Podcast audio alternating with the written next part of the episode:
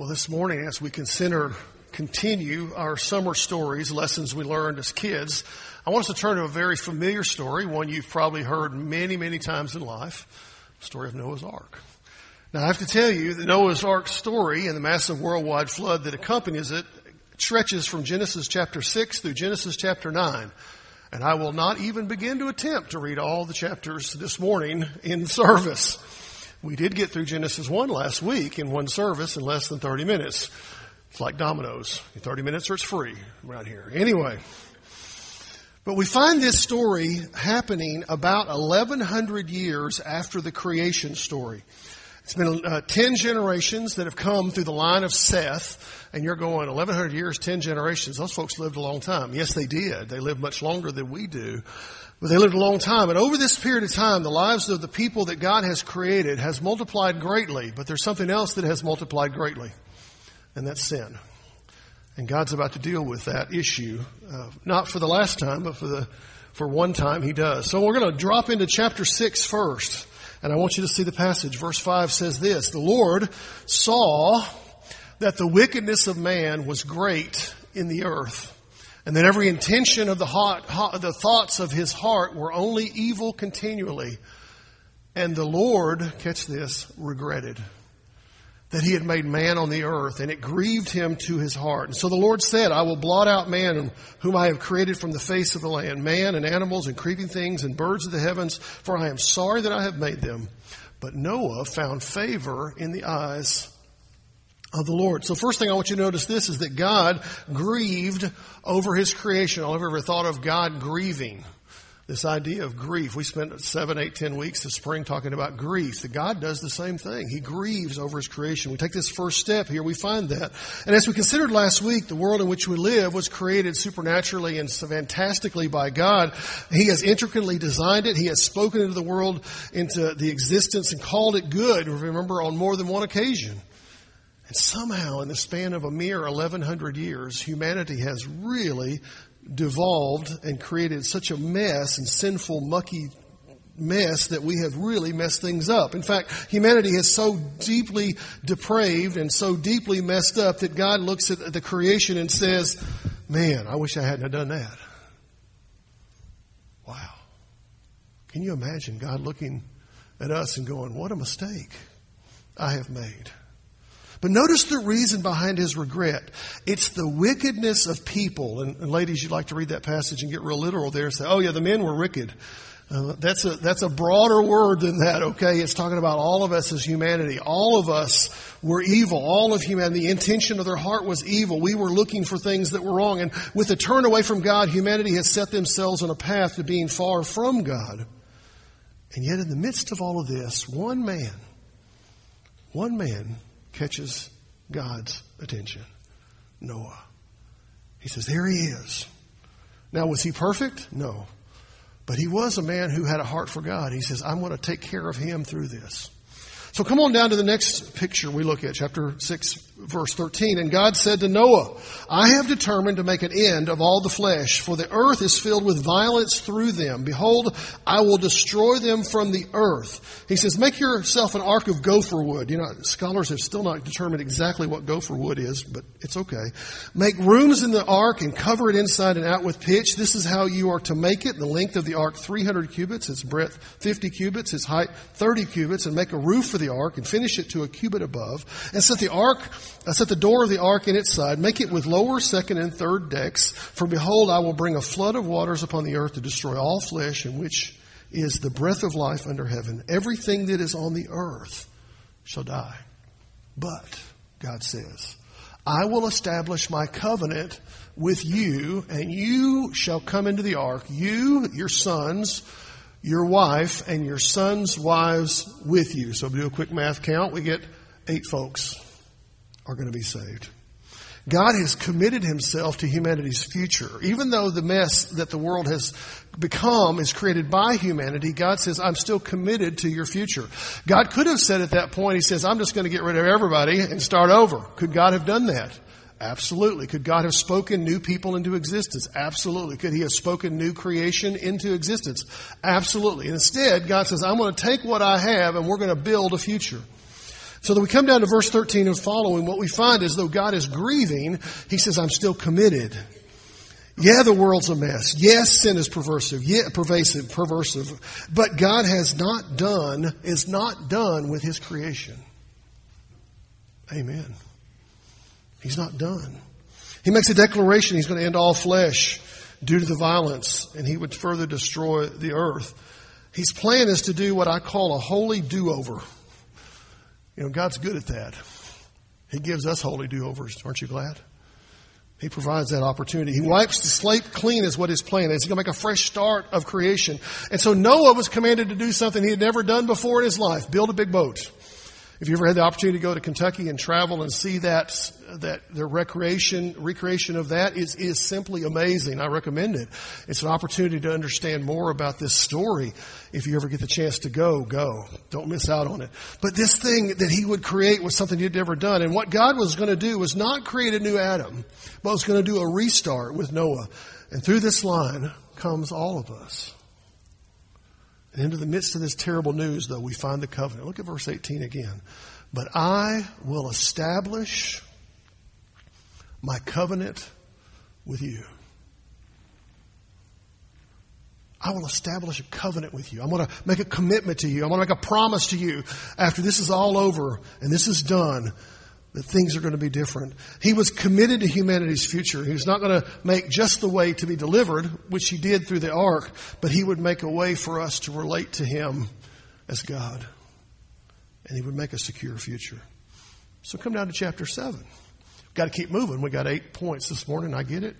We're going to watch our time. We don't want to miss out on all the heat we can enjoy this afternoon outside. yeah. Chapter 7. Noah was 600 years old you talk about Medicare or Social Security running out. Whew. 600 years old when the floods of waters came upon the earth. And Noah and his sons and his wife and his sons' wives went with him into the ark to escape the waters of the flood. Of clean animals and of animals that are not clean, and of birds and of everything that creeps on the ground, two and two, male and female, went into the ark with Noah as God had commanded Noah. And after six days, excuse me, seven days, the waters of the flood came upon the earth. And in the sixth hundredth year of Noah's life, in the second month, on the seventeenth day of, of the month, on that day, all the fountains of the great deep burst forth, and the windows of the heavens were open, and rain fell upon the earth forty days and forty nights. Kind of like our spring around here. It seemed to rain all the time. What God is depicted as doing is He releases a deluge. Sometimes we get the visual in our mind that, oh, it just rained a whole bunch and the world flooded. Oh, I think it was way more than that. It was way bigger than just a rainstorm coming from above. I believe what happened is the earth itself began to break up and the waters that are contained within it began to shoot forth and the whole world became engulfed in the water. So ark has been constructed by Noah. The animals have been gathered. The preparations are complete. The day of God's wrath comes and a catastrophic moment happens. I don't think we can even begin to imagine what it would have been like to be there as the earth came apart as the ground began to rise and fall and pitch and roll. We like to think we stand on solid ground. If you've ever been through an earthquake or not, but you discover real quick that the earth we stand on is not that solid.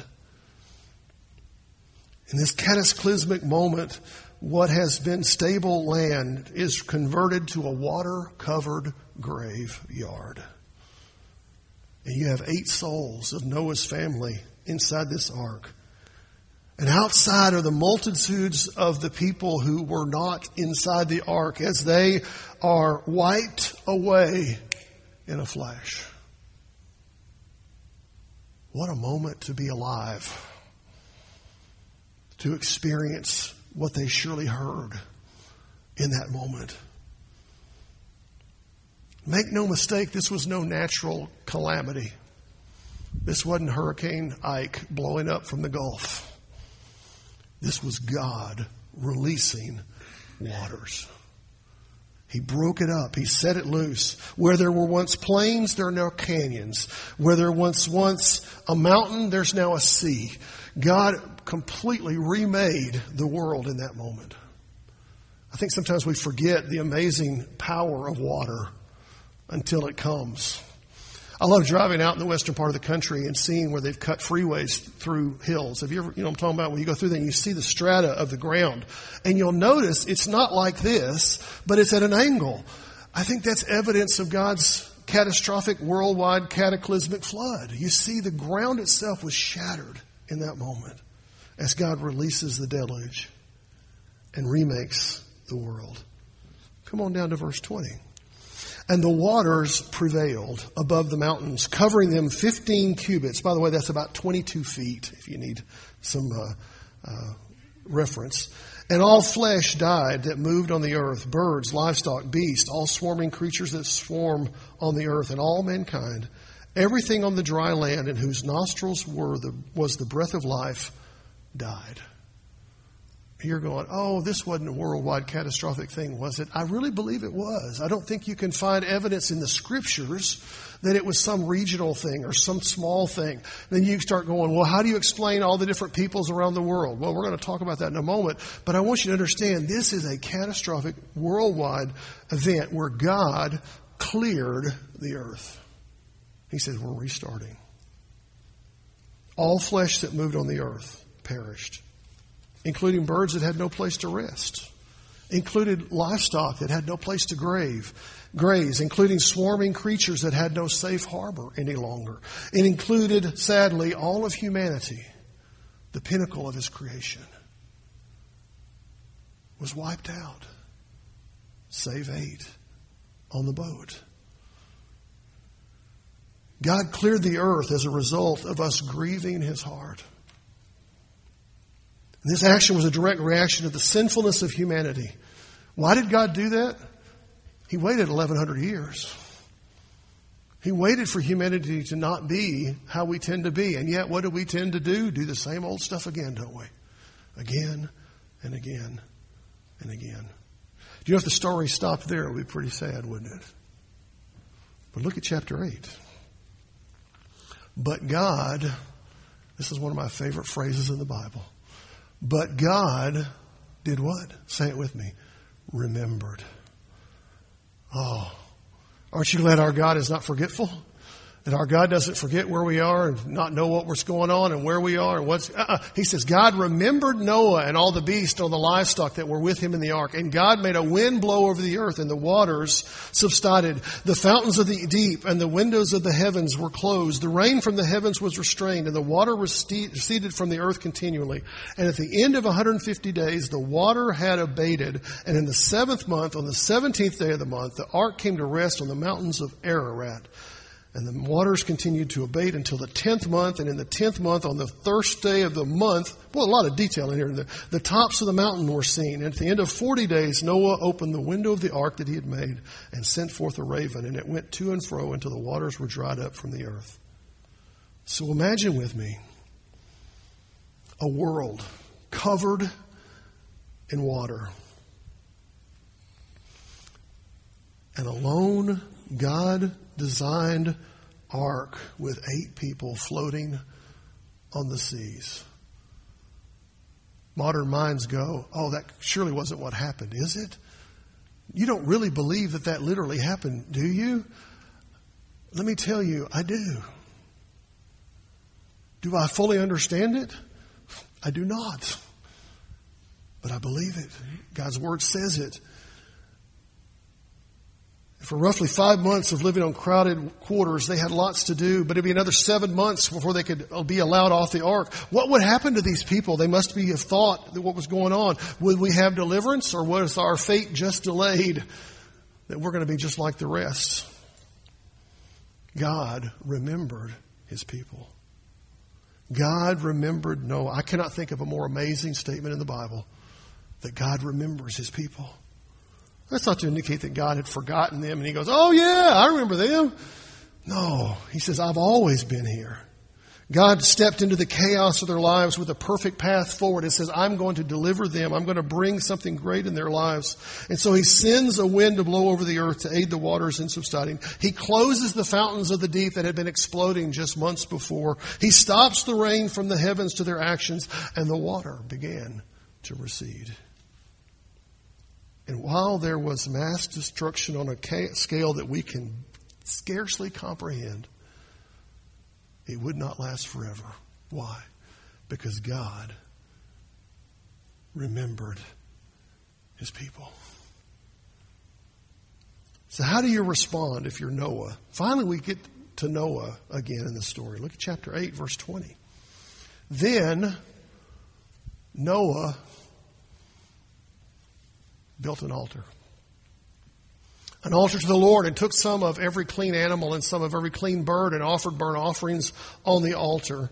And when the Lord smelled the pleasing aroma, the Lord said in his heart, I will never again curse the ground because of man, for the intention of man's heart is evil from his youth. Guess what hadn't changed? Isn't that interesting? The intent of man's heart is evil from his youth. Neither will I ever strike down every living creature as I have done. And while the earth remains, seed time and harvest, cold and heat, summer and winter, day and night shall not cease. So that with the boat coming to rest on a mountaintop, life would go forward. But Noah's response is to do what first? To worship. You think, well, that seems odd. Maybe they ought to get to building a house. Maybe they ought to start planting some crops. Maybe they need to get all those animals off the boat. God created you and me for one primary purpose. Do you know what that is?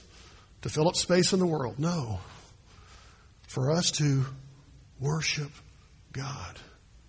And Noah says, I'm going to do what I'm created to do. I'm going to worship God.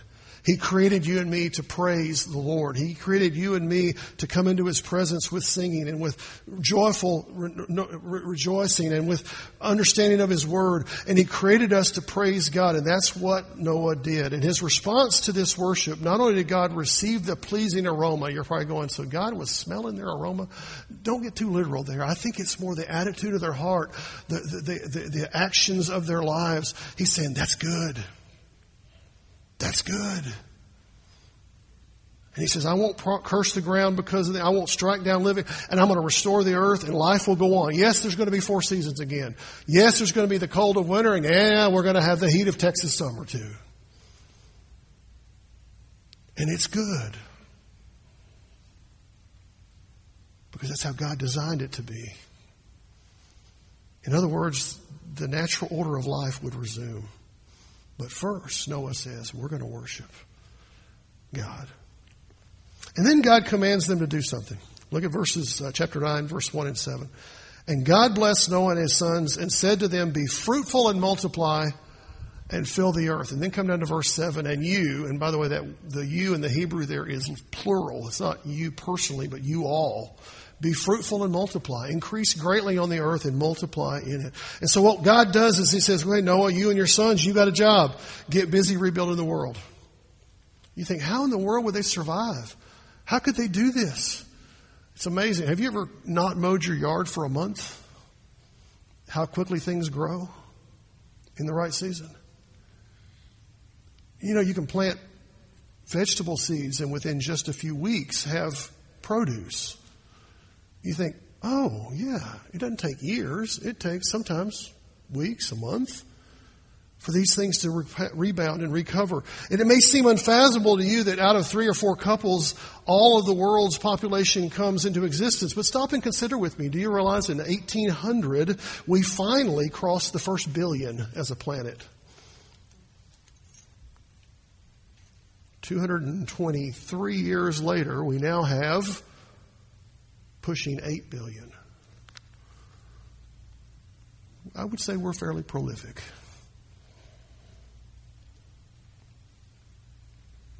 And out of God's command was a call to reproduce prolifically, to fill the earth and the creation, and his work continues. And then we get the covenant. Look at verse 8 in chapter 9. Then God said to Noah and to his sons with him, Behold,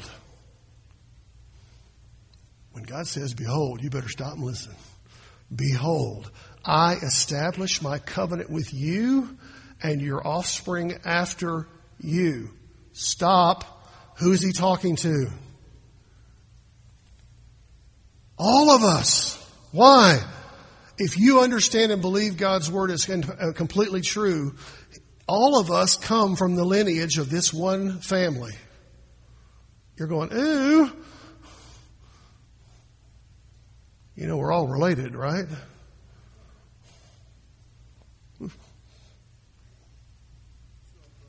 That's kind of weird to think about, isn't it?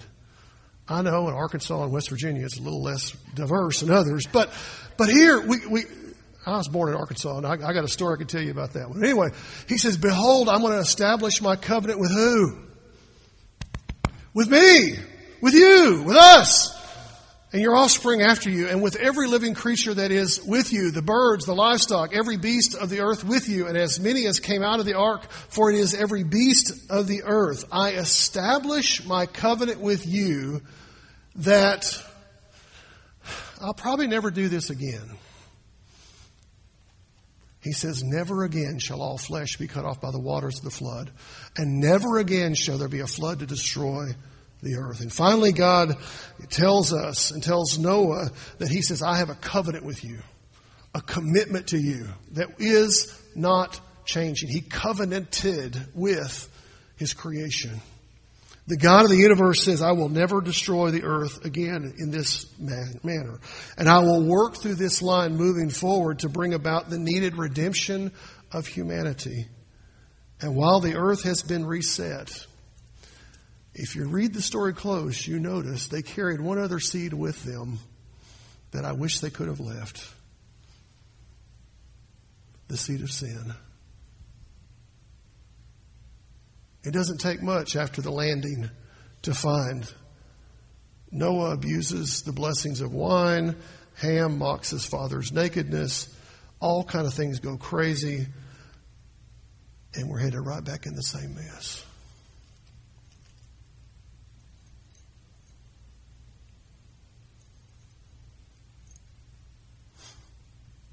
So, what do we do with that story?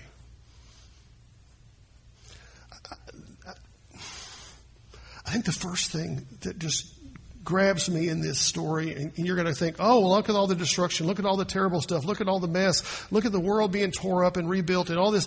Don't look at that. Focus instead on God.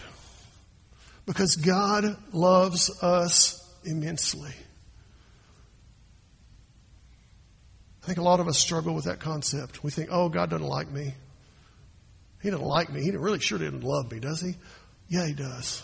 God loves us immensely. He loves me. He loves you. When you look at the entirety of the Noah story, it'd be easy to focus on death and destruction, wouldn't it? You go look at all the stuff. And easy to turn in and key on the pain and the agony. But turn to God's perspective for a moment. He had created, if we believe the story we looked at last week, He had created in six days a world that was perfect. And when he was done, he said, What? It's good. And then what did we do? We messed it up. You say, Oh, yeah, that, that, that Eve. No, no, no. All of us.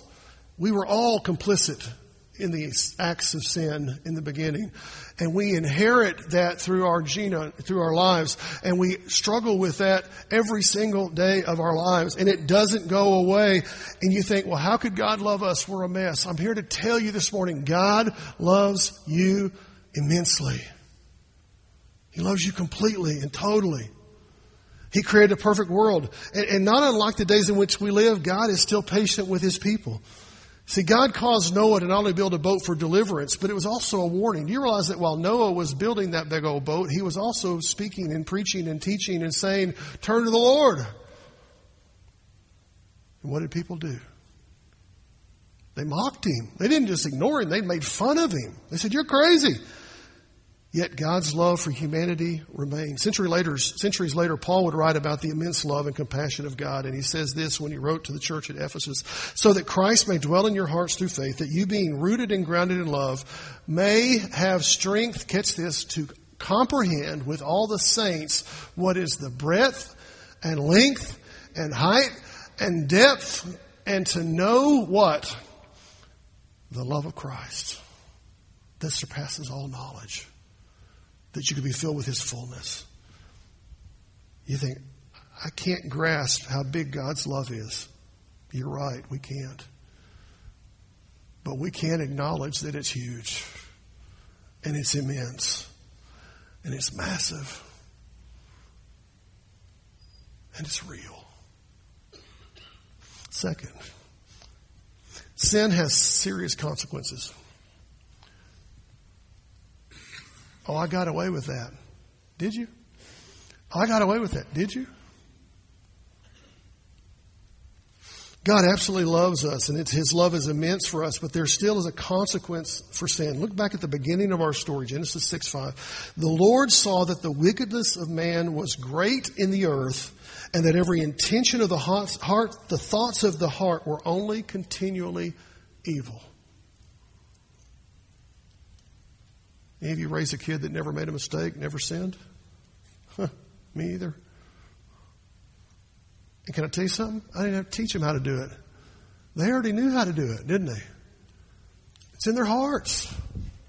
It's in my heart. It's in your heart. It's in all of our hearts. It's what we deal with. It's the serious, the, the, the, create, the reality of our, our created being. He, what he was intended to be a loving relationship with Creator and created developed into a real mess. And people were running whatever way their wicked hearts desired, and they were living ruined lives by the choices made in the heat of the moment. And I got to tell you, there's no way Holy God would let humanity run amok forever. Boy, there's a warning for this day today in there as well. And God eventually stepped in and said, Enough.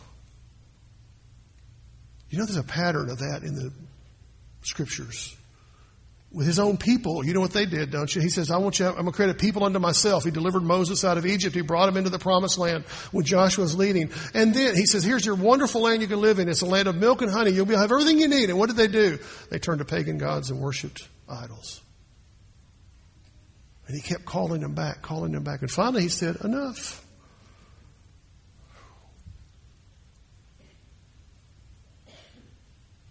See, God doesn't rush to that because He wants all to find repentance. He wants all to find forgiveness. But there's a truth that goes along with that that is this that not everyone will find it. You say, Well, I want everybody to go to heaven. So do I. But I'm here to tell you not all people, not all dogs go to heaven.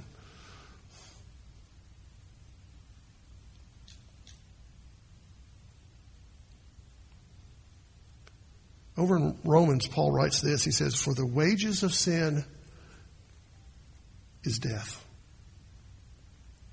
Stop and focus on that first part for a second. What you've earned, what I've earned, is death. And if there was a period there, we'd be in really big trouble, wouldn't we? We'd be dead. But, however, there's good news. The free gift well, I got to be good, moral, life's good. I'm more, I got to go to church. No, no. The free gift of God is eternal life in Christ Jesus our Lord. He gives it to us. All we have to do is receive it. Every single one of us has earned death, as in eternal death, because of our choices to sin. But God has made not a way, but the way for us to be forgiven in Christ Jesus. But without His intervention and our repentance, we don't find it and then we are left facing the consequence of sin. One more thought. We are unforgettable. That's who we are. I won't sing it to you. As God's pinnacle of creation, and this is the part that really disturbs me about a culture that is buying into the thought that we're accidents of, crea- of, uh, of evolution is that if we forget that we are unique creations of God, we sometimes forget that God loves us and we forget that He cares for us and He won't leave us and won't forsake us. He's going to keep after us and after us and after us until it's too late. We are unforgettable. He will not forget us. He's going to keep coming after us until it's too late. He will not let you go unless you keep rejecting Him. I'm grateful for that. You know, God keeps coming after me when I'm stubborn. He comes a lot. He keeps coming after me when I'm hard headed. He keeps coming after me when I'm rebellious. Listen to what Paul told the church at Rome about remembering God.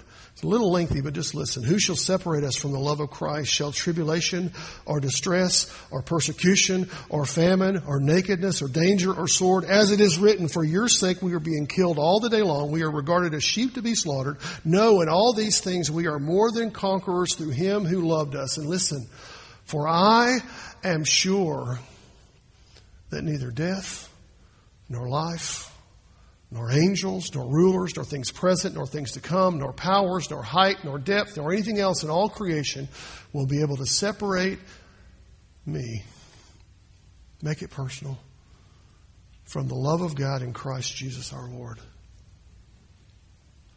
Nothing can separate us from God once we're there. But you got to have faith in Him, and you've got to come to the place where you trust Him, and you've got to come to the place where you've given your heart to Him.